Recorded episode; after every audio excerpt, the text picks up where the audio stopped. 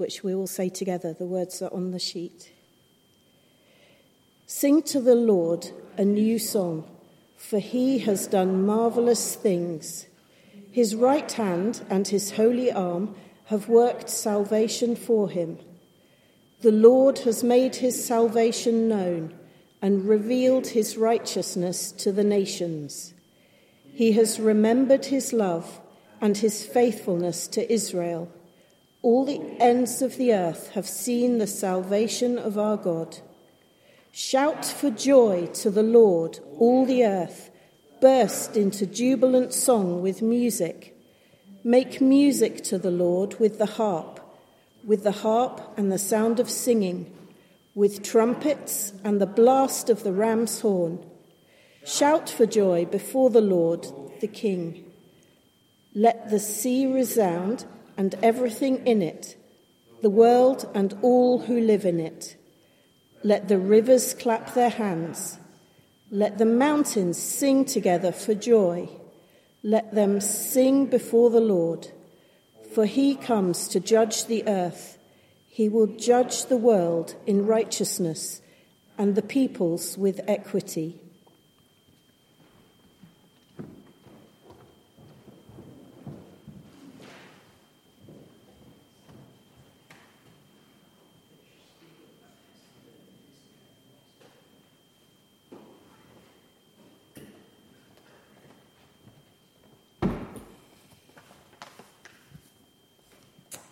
Good evening, everybody.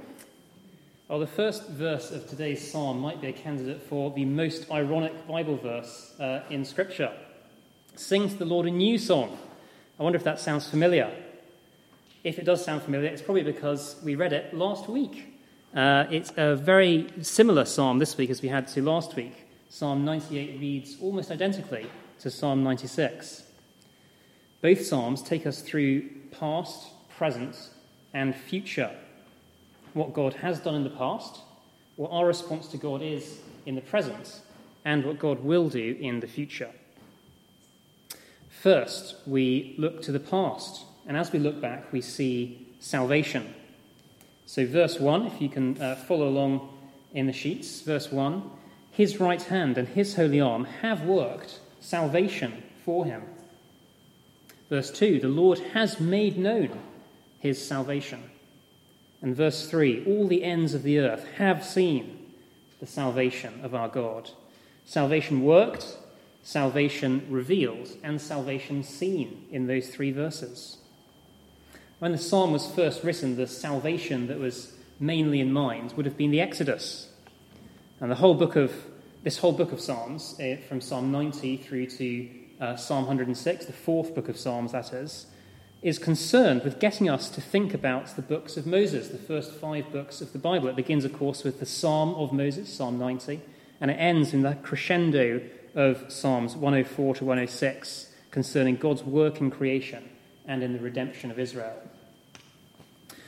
Looking at Psalm 98 now, as Christians, we're seeing a greater rescue, a greater salvation, which the writer prophesied, perhaps unknowingly, not an exodus from slavery in Egypt, but an exodus from slavery to sin, accomplished at the cross.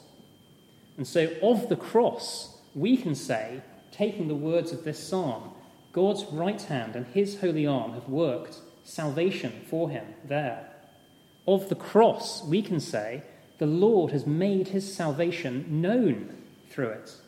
And of the cross, we can say, all the ends of the earth have seen the salvation of our God displayed there. Salvation worked, salvation revealed, salvation seen. From eternity past, God was working that rescue plan. The moment, from the moment of our first transgression, He set in motion its wheels, working out how He would rescue us, putting in place the architecture of salvation. This side of the cross, we can see he has fully revealed that plan, the grand and full atonement made just as he planned for. And not only has the rescue been revealed, it's been declared to the world and seen. Sadly, not to universal acceptance, but certainly seen by all nations. These are the marvelous things that verse 1 of our psalm speaks of marvelous things which God has done. Marvellous might seem a bit of an understatement. It's a word that we associate perhaps with Victorian tomfoolery and slightly insincere upper crust hyperbole. But what God has done is very far from foolish or insincere. Salvation in Christ is the perfect design, the mightiest rescue, the most precious truth. And as we share the Lord's Supper tonight, later in the service, we can remember that a marvelous salvation that we're remembering. That was true in the past, and it remains true in the present. And so, part two of the psalm, we rejoice, and we rejoice greatly. Shout for joy to the Lord, all the earth. Burst into jubilant song with music, verse 4. Make music to the Lord with the harp, with the harp and the sound of singing, with trumpets and the blast of the ram's horn. Shout for joy before the Lord the King. Life is punctuated with both bad and good news. How did you feel, perhaps, in some of those really good moments, those positive moments? Getting the exam results that you really hoped for as you opened uh, that letter or that email? Getting offers to the university or the job which you really aspired to, enjoying a surprise birthday party or a surprise holiday organised by somebody else and hearing that you're about to enjoy that, winning a big prize in a competition that you'd entered, getting a clean bill of health from the doctor after a period of worry and anxiety about it. Champagne, laughter, smiles, jubilant photo calls, we can roll up all the joy from such moments, multiply it by a thousand. It'll still be far short of the joy expressed in this psalm over God's salvation. God has rescued, death is defeated, sin is overcome, hell is broken down, and the heavenly city is opened to all who will enter. Shout for joy, all the earth, shout for joy. A particular medium through which we express that joy uh, given in this psalm is music, both sung and instrumental. I said earlier that Psalm 98 is very similar to Psalm 96. But one particular difference is the extent to which this psalm, Psalm 98, expresses this joy in the form of music in our praise of God. The harp, the trumpet, and the horn are all mentioned in the psalm. Music is mentioned twice. And of course, we know many other musical instruments were in use in Israel in the, in the praise of God. Now, the jubilant musical mood of this psalm made it, among all the psalms in the Psalter, the prime candidate for a canticle or a song in the prayer book, which to this day we find the Cantate Domino as the second alternative to the Magnificats in the Old Testament reading at evening prayer. Just as a wide variety of instruments were in use in the praise of God in the Old Testament, so a wide variety of instruments are rightly employed as we praise God now in the modern church. And we can delight in bringing praise to God with guitar and organ and drums and keyboard and flutes and all sorts of other things. And we're very grateful to our musicians uh, who do uh, play those instruments for us. So thank you very much to all of you uh, who both play and who organise that for us. It's a great service. And we do, of course, need to remember that there are both vertical and horizontal aspects to our music. That's summed up in uh, the two readings that we had. Certainly, Psalm 98 expresses that vertical aspect of praising God, while the earlier reading, Colossians 3, expresses that horizontal aspect of uh, spurring each other on in our singing. Let the message of Christ dwell in you richly as you teach and admonish one another with wisdom through psalms and hymns and spiritual songs.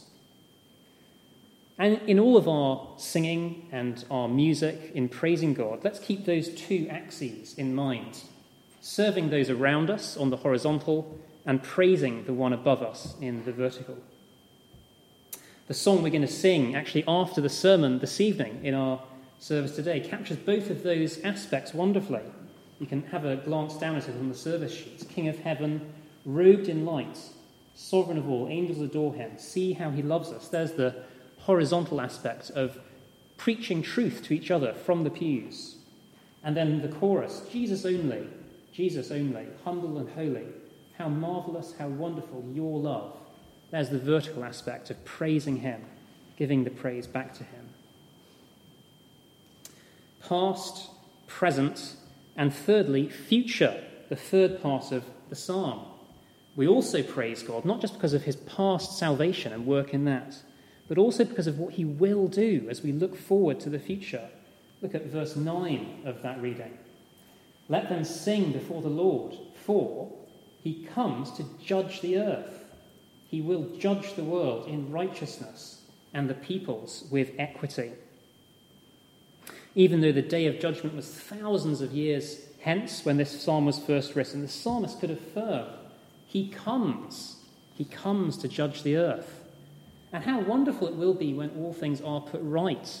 A moment to rejoice when perfect justice is upheld. Not just the justice that we scrape by with on a day to day basis today, with loose ends and cut corners all over, all over the place, uh, with neglects of justice and injuries to it, but a perfect justice upheld by the only one capable of upholding such justice. All of the campaigns and the petitions and the letter writing and the complaints and even the domestic arguments of this world strive at justice. Sometimes a justice that's misconceived, often, sadly, a justice that's not actually achieved.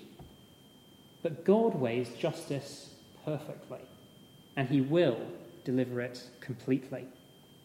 And so we can, to some extent, worry less about winning perfect justice in life knowing that God will bring it in eternity. Now, of course, we still strive to live righteously and do the right thing and pursue justice. But all is not lost if we ourselves don't achieve it, if we ourselves can't make it happen, because we know there is one who will, and he watches us day to day. And we praise him for that in the sure and certain promise of his justice.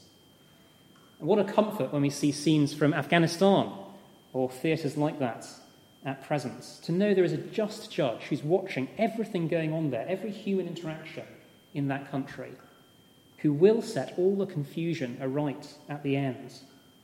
The families turned out of their homes, the women stripped of their education, the minorities facing oppression under a new Taliban regime. He comes to judge the earth. He will judge the world in righteousness and the peoples with equity. Rejoice. We know, of course, that that judgment that he will bring at the end will include, most importantly, judgment as to where every heart lies with Jesus. And so, that day of account will be terrible for those outside of Christ. Day of judgment, day of wonders, hark the trumpet's awful sound louder than 10,000 thunders, shakes the vast creation round. How the summons, how the summons, will the sinner's heart confound? Lyrics of a famous hymn by John Newton on the subject. We're all sinners by nature, and so we thank God for salvation in Christ that He wrought at the cross, as we've said. And if anyone here needs to turn from love of sin tonight to Christ, then be reconciled to Him now.